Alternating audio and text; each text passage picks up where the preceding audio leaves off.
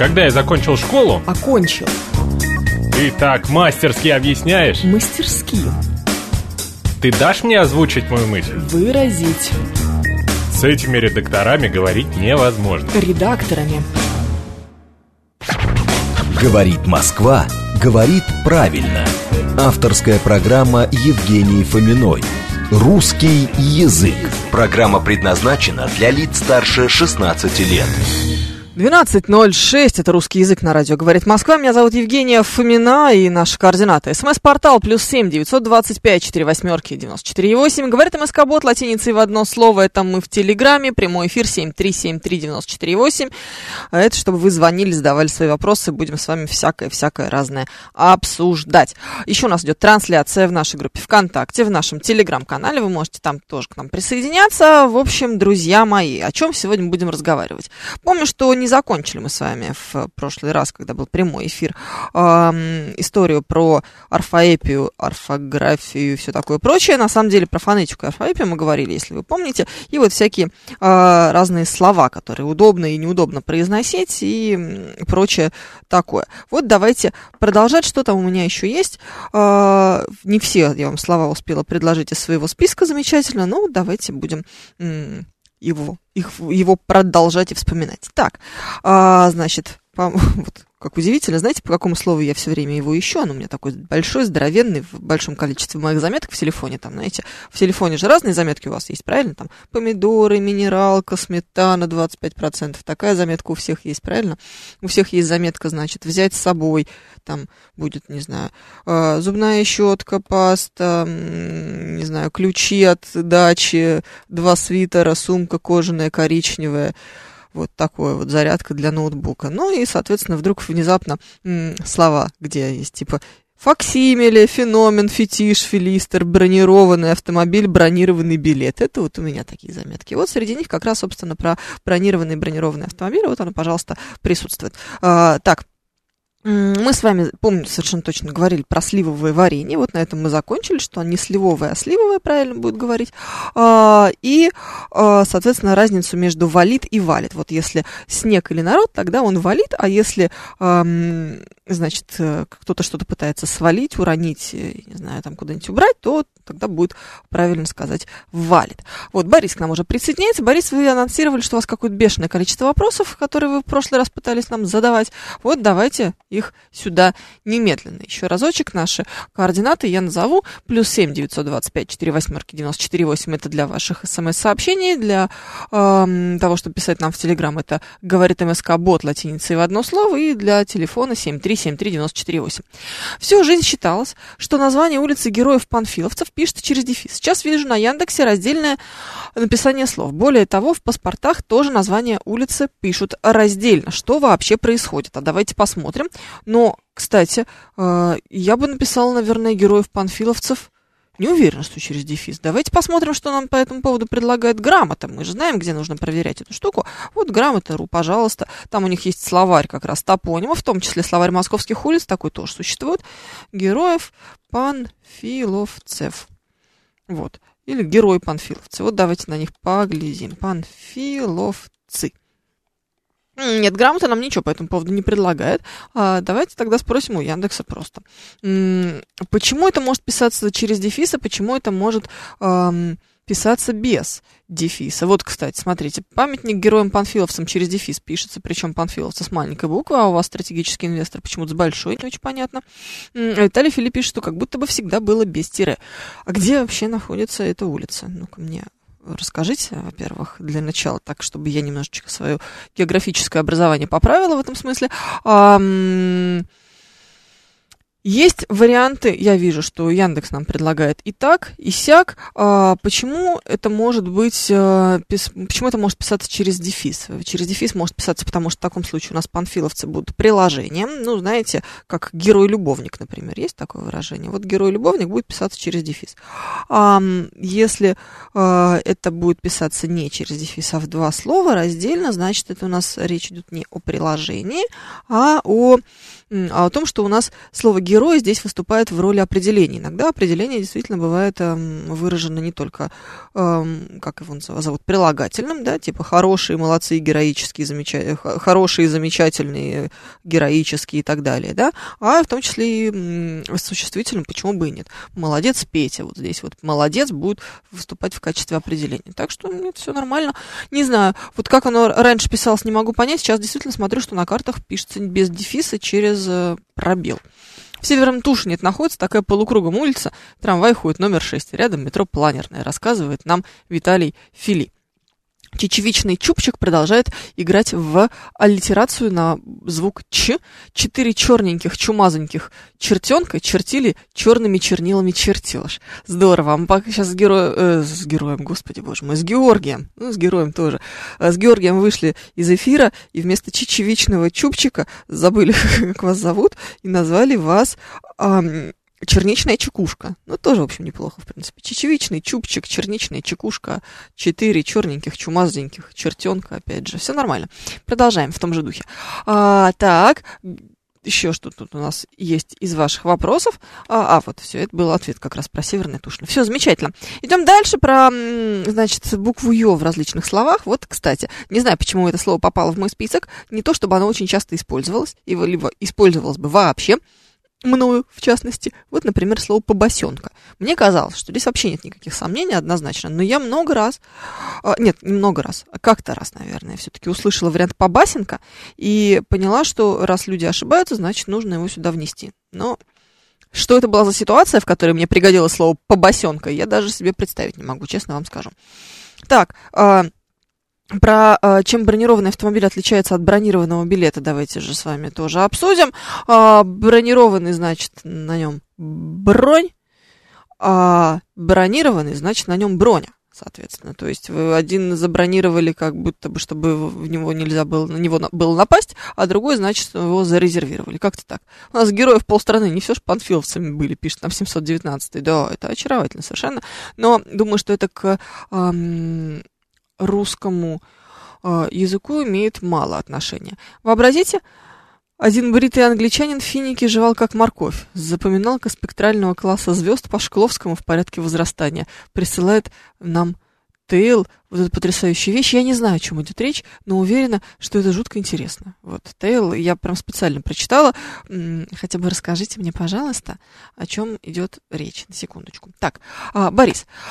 Вот вы говорите не мастерски, а мастерски, а вы уверены, что народ вас понимает, ведь согласитесь, что абсолютное большинство говорит мастерски. Это похоже на архаику, когда все бояре говорили по-французски, а простой народ их не понимал. В итоге привело к 3 революциям, черт возьми. Задумайтесь, Евгения.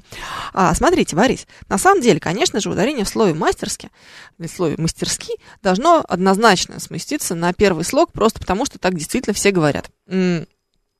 Точно так же, как со словом «включит», соответственно, то же самое. Все говорят «включит», поэтому ударение должно сместиться. Но мы с вами здесь настаиваем на чем? На академической орфоэпии, на академической грамотности, на том, что нам диктуют словари и справочники. А раз словари и справочники нам диктуют в этом отношении норму, которая многим кажется устаревшей, но мы ничего не можем с этим поделать. Кстати, с гренками. Вот я помню, Алексей Гудошников просил меня этот вопрос поднять и разобрать. Вот со словами «гренка» произошло удивительное. Дело в том, что действительно ранее был такой вариант, как произносить это слово в мужском роде и с ударением на второй слог. То есть был такой вид блюда, как гренок. И вот так вот было правильно, соответственно.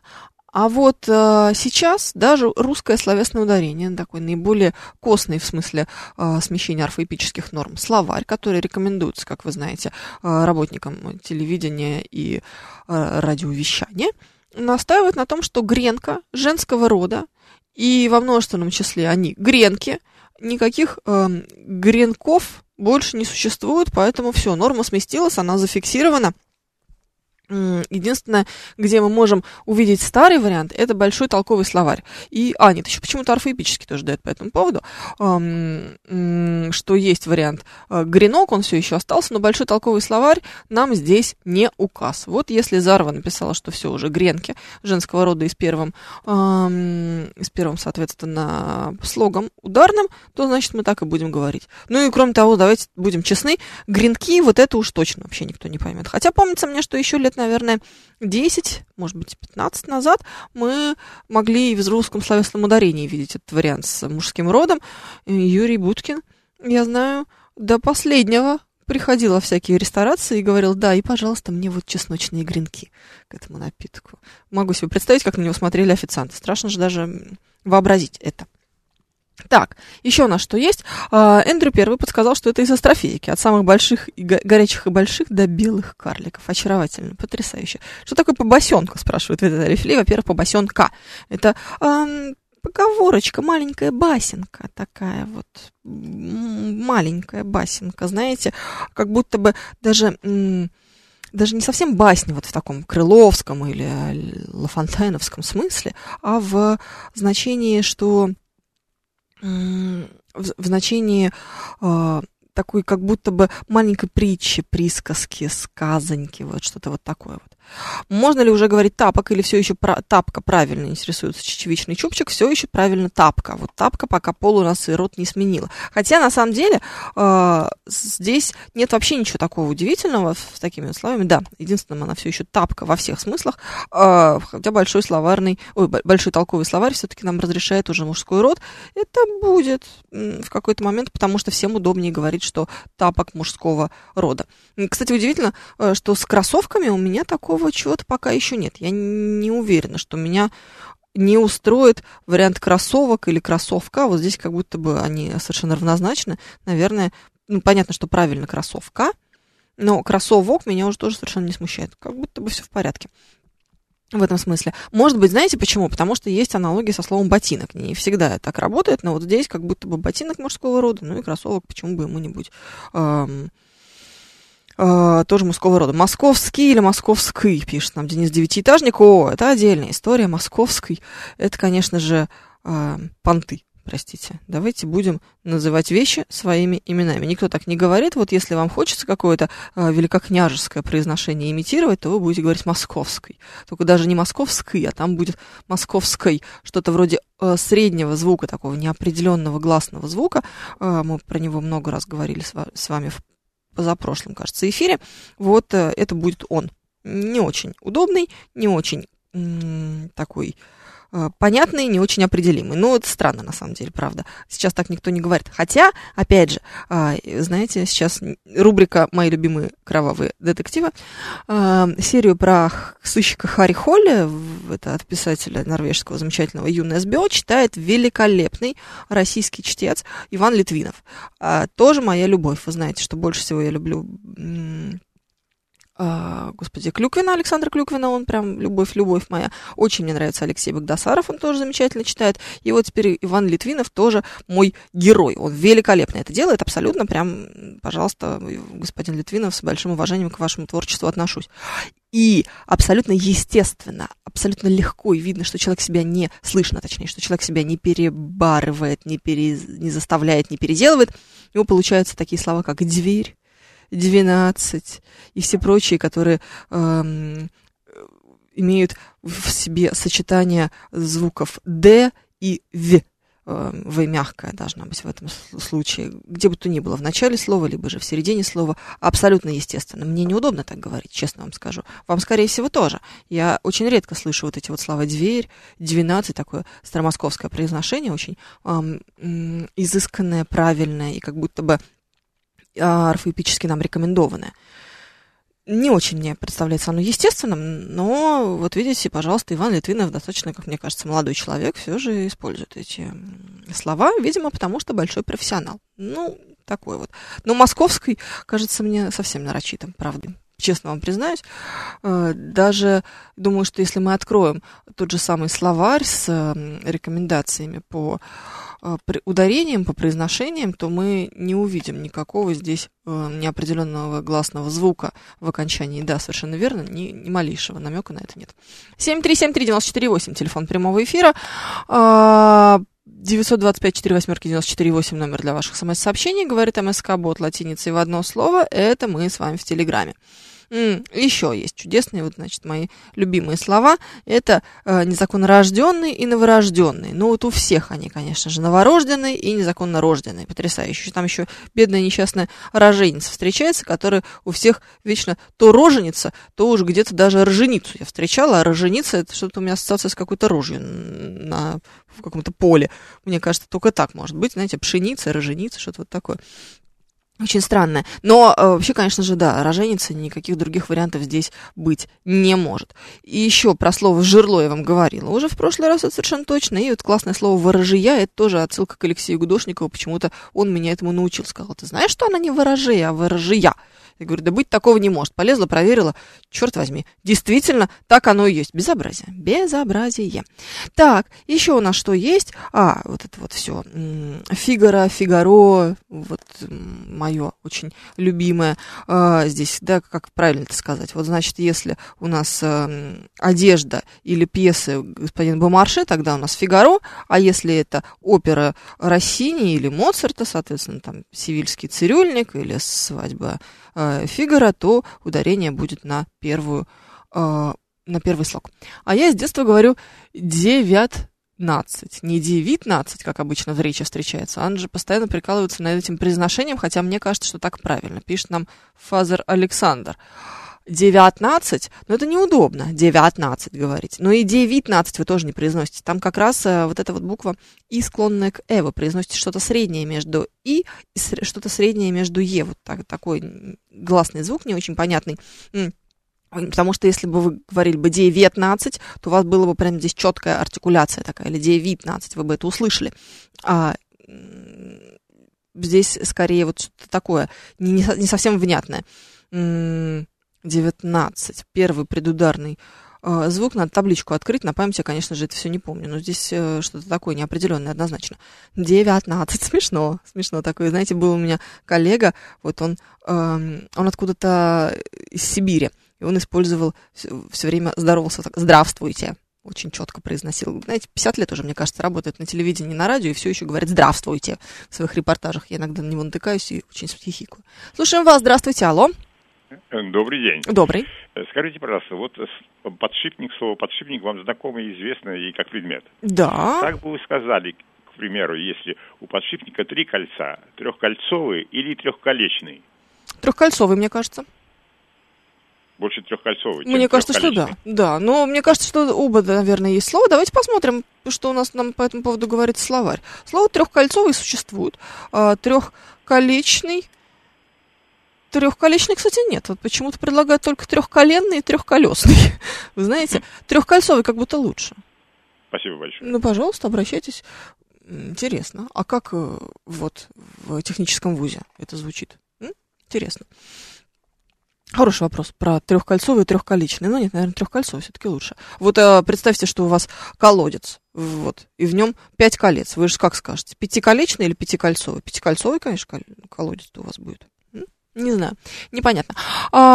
Не уверена, что вот такие вещи, строго технически, они регламентируются именно нормами русского языка. Есть такая вещь, как...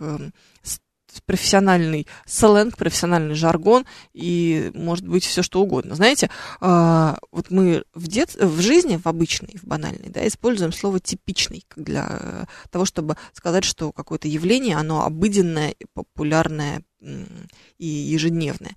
А вот в литературоведении есть такое понятие, как «вполне типический персонаж». Причем вот именно так он и называется, «вполне типический персонаж». Вот если это какой-то сквозной герой, который встречается, ну, к примеру, в романтизме, да, не обязательно сквозной, на самом деле, просто романтический герой, который имеет набор определенных, назовем их так, особенностей. Вот он борется либо с внутренним миром, со своим, либо с внешним миром. Ну, в общем, у него какая-то борьба все время происходит, он себя противопоставляет, да, и все время он какой-то очень возвышенный, именно вот живя вот на этом стыке каких-то двух миров. Вот это, там, не знаю, условный какой-нибудь...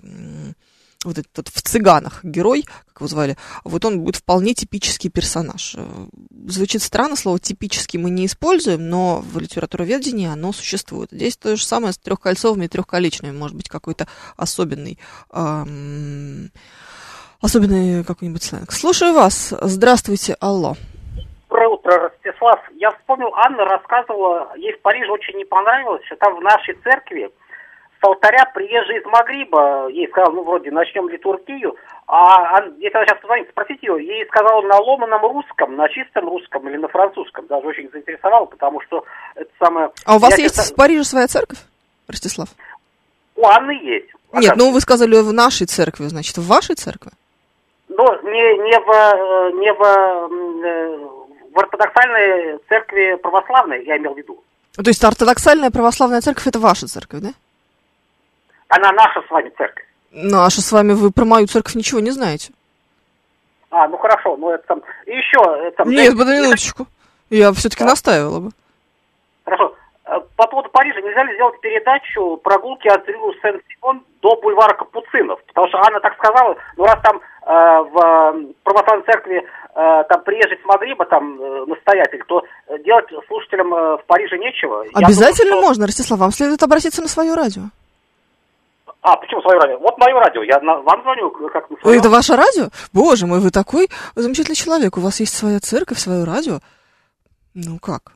Что ты сделаешь? Дмитрий Алексу Бушидой, нудному Владимиру передает привет. И Олег. 7373948, телефон прямого эфира. А я слушаю вас. Здравствуйте. Алло, звук выключайте, вы в эфире. Алло, здравствуйте. Нет, очень долго, друзья мои, чуточку быстрее надо соображать. Слушаем вас. Здравствуйте, алло. Добрый день, наверное, уже. Денис Девятиэтажный. Да, давайте. Хотел предложить для программы такую тему ошибки, когда мы говорим... Цифры и числа мы часто путаем. Ну, давайте, собственно, какие ваши конкретно цифры и числа вас смущают? Вот, допустим, курс доллара там понизился до 59. Эта цифра настораживает. Это не цифра, это число. Мы знаем, что цифра это от 0 до 9. Но в радиопрограммах достаточно часто это звучит. Ну, знаете что, в радиопрограммах, а также и в телепрограммах иногда и слово «мастерски» звучит. Да, но еще, допустим, тут там много чего, путают пауков и насекомых и прочее. А, пауки – это членистоногие, да. Вы знаете, честно вам скажу, вчера вот мы с моей коллегой, с редактором Ольгой писали новость про черепаху и полезли проверять, кто она – рептилия, земноводная или пресмыкающаяся. Обнаружили, что пресмыкающаяся. Присмыкающиеся и, по-моему, рептилии – это одно и то же. Вы знаете, по запросу рептилия или черепаха мне выдали, что нет, не рептилия, а присмыкающиеся. Если бы я что-нибудь в этом понимала, то, конечно, я бы вам сейчас бы сказала бы да или нет. Но Александр Толмачев, боюсь, уже ушел, поздно бежать за ним, размахивая руками с вопросом «Саша, помоги!». А было бы классно сделать с ним совместную программу. Отличная, кстати, идея. Надо будет подумать об этом. Спасибо, Денис. Да, действительно.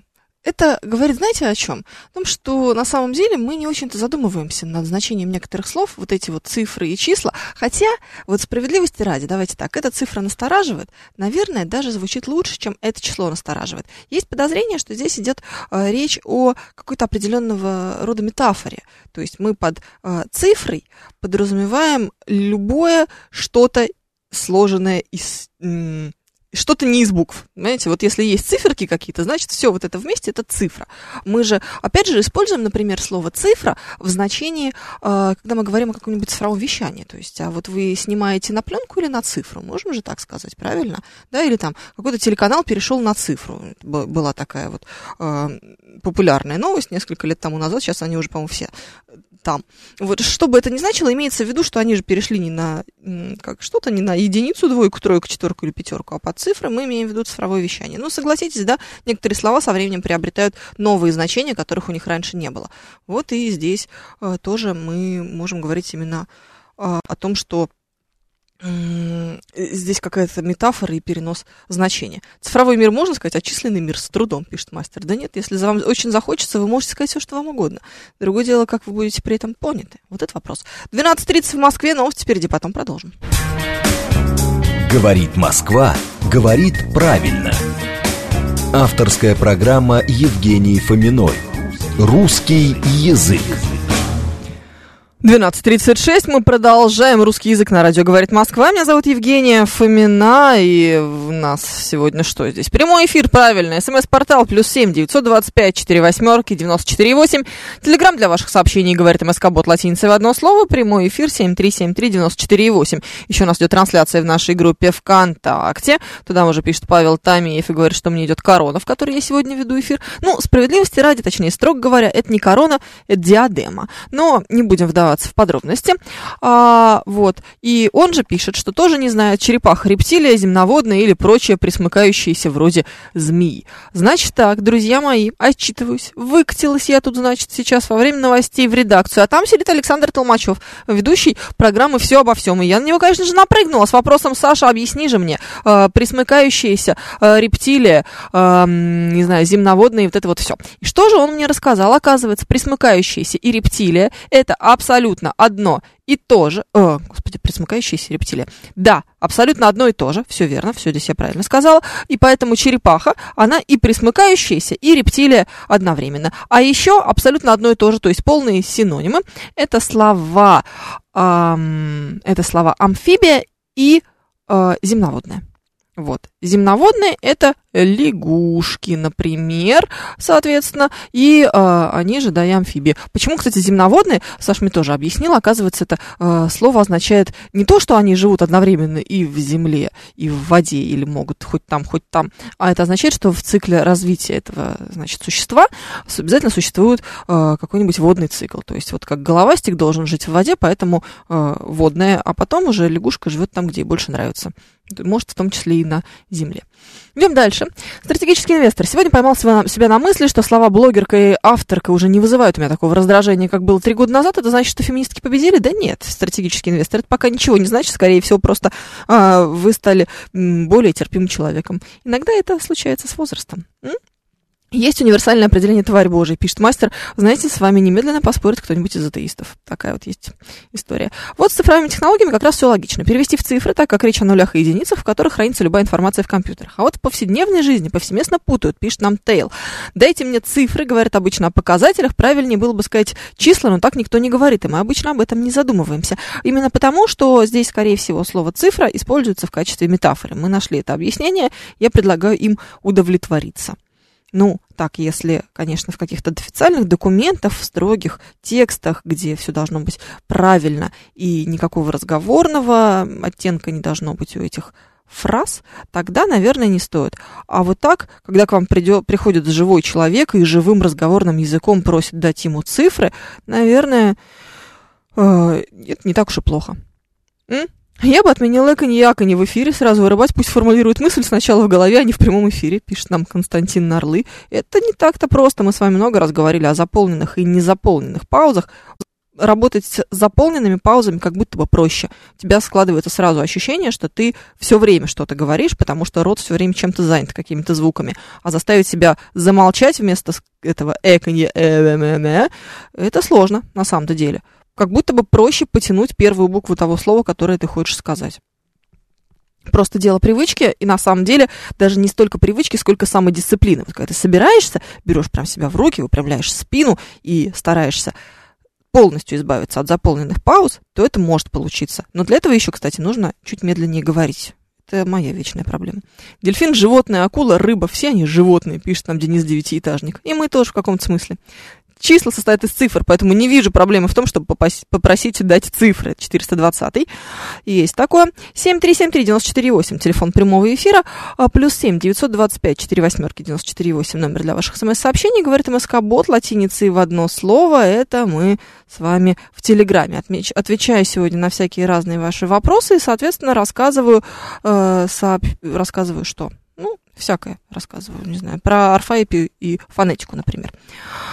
Так, в новостях про доллары напрягает фраза «преодолел психологический рубеж». Я не понимаю, где у психологии проходит граница. Чечевичный чупчик, вы любите докапываться до каких-то подробностей. Но, знаете, психологический рубеж у всех свой, кстати говоря. Ну и на самом деле, как правило, в последнее время под психологическим рубежом подразумевают авторы этих новостей, авторы этих текстов, они подразумевают какие-то круглые цифры. Ну, точнее, круглые числа, скорее было бы правильнее, наверное, сказать. Знаете, кстати, почему круглыми они называются? И о каких числах идет речь, когда мы используем слово «круглый»? Это те, которые оканчиваются на 0. 0 круглый, поэтому и числа называются круглыми. Или круглыми датами, например. 7373948, телефон прямого эфира. Вас слушаем. Здравствуйте. Добрый день. Добрый.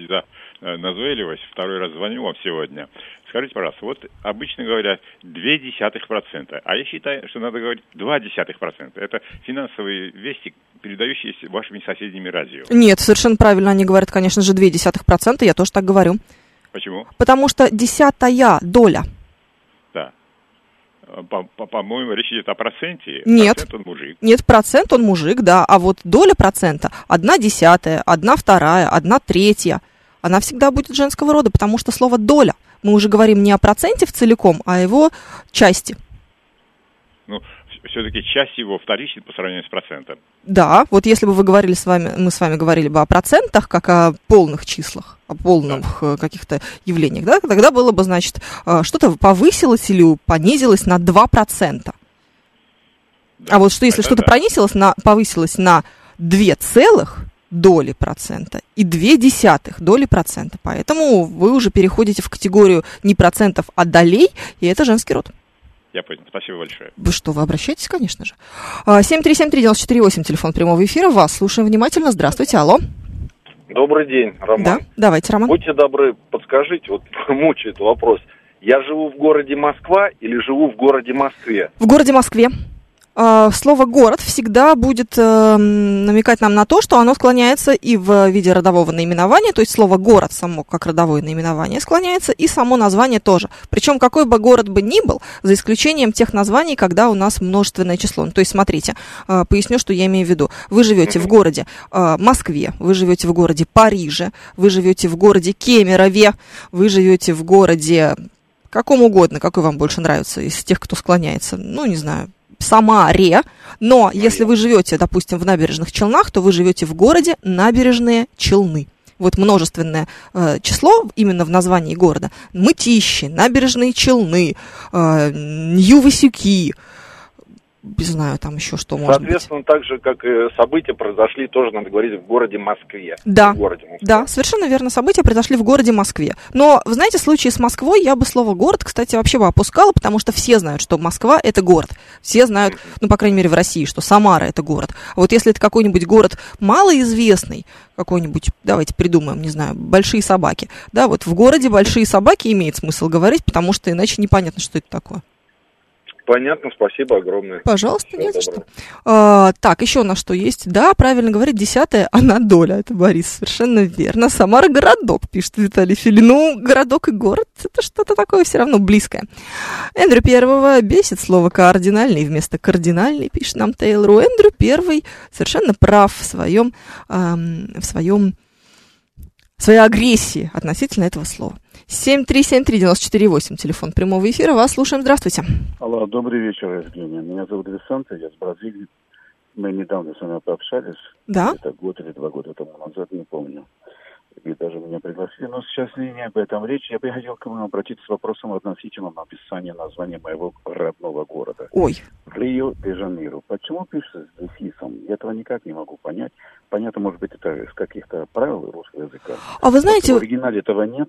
В русском языке как раз в этом смысле с правилами-то очень тяжело. Просто в потому что в русский язык иностранные слова, в частности иностранные топонимы, то есть названия городов, приходят в разном виде. И вот в процессе этого заимствования и осмысления языком у нас меняются и написания тоже. Ну, то есть, знаете, например, в слове «Нью-Йорк» тоже в оригинале нет дефиса, но нам как будто бы нравится поставить туда дефис, так там симпатичнее кажется. Мы, может быть, намекаем в каком-то смысле на то, что это слово, ну, что он, название состоит из нескольких иностранных слов, и мы его вот связываем таким образом. Понял. И скажите, а при заполнении анкет это будет что-то неправильно, если написать без дефиса? В русском языке, да, я думаю, да. Да, это очень важно. Потому что дефис – это тоже орфографическая ошибка, если мы его ставим там, где не нужно, или не ставим там, где нужно. Он, по сути, равен букве. Спасибо большое за внимание. Всего доброго. Всего доброго вам. До свидания. Идем дальше. В чем разница между инфляцией и повышением цен? Вроде как обозначает один и тот же процесс, но инфляцию используют чаще, пишет нам Виталий Филей. Инфляция менее понятна, она не так пугает. Повышение цен понятно всем. Вот поэтому и... Как будто бы инфляция, она, знаете, чем слово непонятнее тебе, тем меньше оно имеет вот этого вот дополнительного значения, отрицательной или положительной коннотации. Только так. Против быстроговорящих умников был изобретен способ, нужно параллельно говорить бу-бу-бу, если говорят не с вами, но рядом. Предлагает такой вариант 719-й. Удобно, наверное, одновременно одним ртом говорить и бу-бу-бу, и то, что вы хотите сказать. Как только я освою этот способ, я непременно вам расскажу, как мне это удалось. И еще дальше, что мы читаем из ваших сообщений. Скажите, что правильно говорить в городе Щелкове, и люди сразу начнут звонить, пишет чечевичный Чупчик. Это правда. Лучший способ привлечь к себе внимание – это рассказать о том, что славянские топонимы на «ов», «ева», «ына», «ина» должны непременно в русском языке склоняться. Алло, поддержите меня? Безусловно. Здравствуйте. Здравствуйте. Меня зовут Анатолий Федорович. Да, Анатолий Федорович. В одной рекламе я услышал: слухай, эхо. Ну и побежал, конечно, к Ожогову словарю. Но слух режет все-таки как-то слух. Вы согласны с этим? Ну, это разговорная, даже, может быть, диалектная форма. То есть она уместна, а то я так всегда нервничал, когда слышал эту рекламу. Она уместна, если вы живете, предположим, в регионе, в котором используется это слово как, не знаю, как нейтральное. Ну, то есть у вас все так в этом регионе разговаривают, это ваш местный диалект. Ну, знаете, как фрикативное «г», например, в южных районах России. Логично, конечно. Да, но с точки зрения академической грамотности, конечно же, «слушай» была бы правильной формой. Да, я вот думаю тоже так же, как и вы. Да, спасибо вам, доброго. Всего доброго. Ну, вообще, конечно, кстати, еще он Ожегов, а не Ожогов, на всякий случай, но это так. 7373948, вас слушаем, здравствуйте. Добрый день. Добрый. Хотел внести свою лепту по поводу топонимов, про Щелково и про Новокосино. Ну, давайте. В районе Новокосино, вот в Новокосине. Да. Ну, конечно, слух отрезает прям напрочь. И еще вопрос такой у меня. Я как человек с техническим складом ума по поводу, как объяснить, по поводу размерностей. 2 метра, да? Дом 5 этажей. А вот сейчас пошла новая мода по поводу землетрясений. Раньше говорили землетрясение 5 баллов. Сейчас говорят землетрясение... магнитудой 5. Магнитуда 5, да, потому что оно не в баллах измеряется, а в чем-то другом, вот, на самом деле. А вот этого чего-то другого не хватает. Вы представляете? Вот температура повысилась на 5. Давайте посмотрим, в чем измеряется у нас землетрясение. Да, вот интересно. Потому что это вот, я заметил, последние пару лет почему-то пропала бальность землетрясений. Да, потому что кто-то из наших главных редакторов, уже не буду говорить, кто именно из них был, вот он утверждает, что есть... А нету редактора главнее главного, который бы объяснил, что не бывает физических величин без размерности. Шторм в 12-9 баллов бывает, а землетрясение в 9 магнитуд или чего-то. Вот технарям режет ухо очень сильно. Смотрите, вот я сейчас прям полезла читать специально. Землетрясение просто с магнитудой 6,0 по шкале Рихтера. 6,0 чего? Просто 6,0. Вот такая вот магнитуда. Шкала Рихтера. Вот что, то, что он использует там, как вот, видимо, ну, какие-то... Да. Короче, магнитуда землетрясения, схему, безразмерная величина... Да. Вот про Василия Ивановича и Петьку. Ой. Садится Василий Иванович в самолет и говорит: Петя, приборы. Василий Иванович, 200. Что 200? А что приборы? По сути, да. Вот я не знаю, как вернуть вот человеческое и людское восприятие, размерность, ну, должна быть какая-то, ну, хоть какая-то. Интересно, а с чем это связано? Дело в том, что к нам, может быть, приходят новости, предположим, из Латинской Америки, где принята другая просто шкала? Ну, то есть там в Японии, например, 7-бальная шкала, в России 12-бальная, в Латинской Америке 10-бальная. Она бальная, 7 баллов, 12 баллов. Процентные пункты тоже как-то для меня, вот до сих пор я не могу привыкнуть к этим пунктам. Либо 12%, либо 0,5%. Это нам вот близко, да. Видимо, процентные пункты пришли к нам оттуда, из англицизмов. Процентный пункт, видимо, тоже имеет значение... Ну, это точка. Да. То есть 12 процентных точек тоже вопрос. Ну вот кто-нибудь следит за развитием нашей речи, хоть кто-нибудь следит за вот этими вот появляющимися словами, которые... Нет, ну хорошо, слушайте, но давайте, есть же разница, да? У вас повысилось что-нибудь на 12% или повысилось что-нибудь на 3% пункта. Разница же есть, правда? Вот 3% пункта – это как раз 0,3 этого самого процента. А вот видите, это нужно объяснять, что это 0,3%. А 0,3%, по-моему, понятно всем. А 3 пункта, ну это как бы, ну... Может быть, для нового поколения подрастающего это уже и жизнь? А смотрите, нет, потому что мы не можем сказать, что, например, процент по вкладу, ну, например, вашему вкладу в Сбербанке понизился на 0,3%, потому что процент не может понизиться на проценты. А вот понизиться на процентный пункт он понизится... то есть вот... Процент не может понизиться на проценты, это же просто нелогично. Ну да, это как бы масло-масляное, согласен. Да, вот здесь поэтому мы используем слово «пункт». Монументальный памятник, да. Как будто бы. Монументальный памятник – это сильно. Да, это примерно как прейскурант цен, мне нравится. Спасибо большое. Да. Или когда температура у нас, как же там, повысилась, не температура повысилась, а повысились градусы температуры. Или повысилась не цена, а... Нет, повысилась цена, как-то мне тоже в голове не укладывается, выросла... Не температура, а градусы выросли. И повысилась не цена. Подорожала цена, когда так говорят. Да. Подорожала не товар, а подорожала цена. Ну, естественно, да. Цена повышается, а не дорожает. Это тоже очень распространенная ошибка. Спасибо.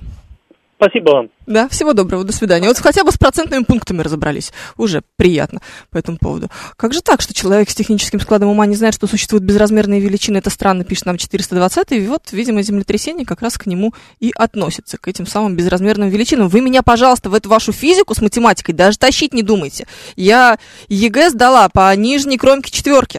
Еле-еле. Так что вы давайте не начинайте даже, просто не пытайтесь. Давайте все-таки в область русского языка перейдем обратно. 7373948, телефон прямого эфира. Анна, здравствуйте. Здравствуйте. Вы знаете, вот насчет того, что засоряют русский язык. Ну, ничего страшного-то в этом нет. То, что не надо, отпадет. Вот конечно. Депутаты сейчас борются за чистоту русского языка. Тут один из них из фракции КПРФ так долго говорил, а потом выдал. Основной лейтмотив моей речи... Ага, все понятно, спасибо. Я так хотела спросить, а у тебя есть запасной или вторичный? Угу. А у него прейскурант цен? Да. И цена дорожает? Да, у него цена дорожает. Но я вот в детстве говорила, слоняется без дела. До тех пор, пока бабушка моего мужа, покойная Ревека Соломоновна, мне не объяснила, что нельзя слоняться по делу. Конечно. Слоняться – это уже без дела. Да, это называется плеоназм. Да. И когда я говорила март месяц, она меня всегда спрашивала, зачем ты уточняешь, что это месяц? Март он и есть март. Ты же другого ничего не знаешь со значением март. Вот, кстати, в случае с мартом месяцем все время очень интересная штука. Это действительно же такая, по сути, народная присказка. Ну, давайте так, если строго к нему подойти, то очевидно, что март – это и есть месяц. Другого значения у этого слова нет вообще, что бы ты ни придумал. Тот редкий случай, когда слово имеет только одно значение. А вот зачем здесь месяц? Вот она мне всегда и говорила. И я потихонечку от этого отвыкла, еще 2 дня отвыкла. А что касается Косино, Люблино и всего прочего, так всегда говорили, в Косино я не помню, конечно, до войны, А в Перове, в Люблине, в Тушине, в Кунцеве всегда же говорили так. Когда еще это просто были подмосковные города. Да, ну мы с вами много раз это обсуждали. Вы знаете, мне кажется, каждый эфир обязательно в это все складывается. В то, зачем мы склоняем Перово и Косино. Спасибо большое, Анна. Да, спасибо. А грамотнять надо население, пишет нам 933. Это смешно, это мне очень нравится. Евгений Варкунов, наш звукорежиссер, пишет, что еще есть имя Март. Ну ладно, хорошо, но имени Сентябрь нет, наверное. Ну давай будем честны. Вот ты знаешь хотя бы кого-нибудь по имени Сентябрь? Вот и я не знаю ни одного человека по имени Сентябрь. Хотя неплохо было бы звучало, а? Сеня был бы в сокращении. Мне кажется, неплохо. Моя мечта — это переводчик с набиуринского языка, пишет нам Константин Орле. Это, знаете, даже в Центробанке. Я думаю, неплохо было бы некоторым сотрудникам, этим переводчикам обзавестись. Дальше читаю ваше сообщение. У каждого слушателя есть свой пункт, за который он готов вынести мозг всем остальным. Это нормально, стратегический инвестор. И у вас же ведь тоже он есть наверняка. Смит объясняет, что у нас со шкалой Рихтера не так. Просто Рихтер неудачник, а так бы измеряли бы магнитуду землетрясений в Рихтерах. Да, потому что все думают, что Рихтер – это на самом деле пианист, мне кажется. Да? 7373948, вас слушаем. Здравствуйте, алло. Евгения, добрый день. Меня зовут Алексей. Да, Алексей, очень приятно. Спасибо. У меня такой вопрос. Вот действительно мне понравился вопрос предыдущего товарища, который звонил и спросил, кто-нибудь за чистотой языка русского следит или несет ли ответственность?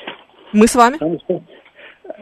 Поэтому это отсюда вопрос. Вот недавно вы произнесли такое слово, когда вам задали вопрос. Смотрите, вы говорите по радио, мы сидим далеко. И вы предлагаете, смотрите, что я вам сейчас скажу. Вот как вам? Вот это вот не режет слух? Нет. Это не там, это не лично к вам. Смотрите, нет, что я скажу. Нет, я сейчас вам скажу абсолютно точно, потому что «смотрите» — это вводное слово, которое привлекает внимание. Можно здесь тем же самым успехом сказать и «слушайте», и «смотрите», и «глядите», и «подумайте». Я же не призываю вас подумать, совершенно не обязательно думать, пока вы слушаете мою программу. Но... Нет, да. Или «вдумайтесь». То же самое слово «вдумайтесь» не будет нести никакого значения, оно просто привлекает внимание. И слово «смотрите» в этом смысле то же самое. Ну, как-то все-таки, когда человек разговаривает и ничего не показывает, но тебе говорят «смотрите». А у вас проблема в том, что вы каждое слово... Не надо. Понимать, что это вот присказка «смотрите» появилась не так давно. Эта присказка появилась очень давно, во-первых. А во-вторых, дело в том, что нельзя воспринимать все слова буквально. Не все слова имеют исключительно единственное и буквальное значение. Ну, давайте будем честны. Вот слово «давайте», кстати, а? Я прошу вас что-то мне дать сейчас? Ну, есть слова, которые много смысловые. Вот, слово «смотрите» в этом конкретном случае имеет просто значение привлечения внимания. Такое бывает. То есть великий могучий язык, то есть можно говорить... Вот мы, видимо, с вами разных возрастов, поэтому я говорю, что это недавно слово возраст. «Смотрите», что я вам скажу, наверное, не так давно появилось. Возраст, извините. Да. А я как сказал, извините. Возрастов. Ну, простите, вы взялись бороться за чистоту русского языка. Я волнуюсь, поэтому я и приношу извинения. Ну что? Ну, вы понимаете. Просто как-то в последнее время это режет слух. Очень часто. Перестали говорить «слушайте», перестали говорить «думайте». Давайте по... Ну, смотрите-ка, подождите, или послушайте. Вот сейчас, например, есть наши слушатели, которые пользуются возможностью смотреть нашу трансляцию в нашей группе ВКонтакте или в нашем Телеграм-канале.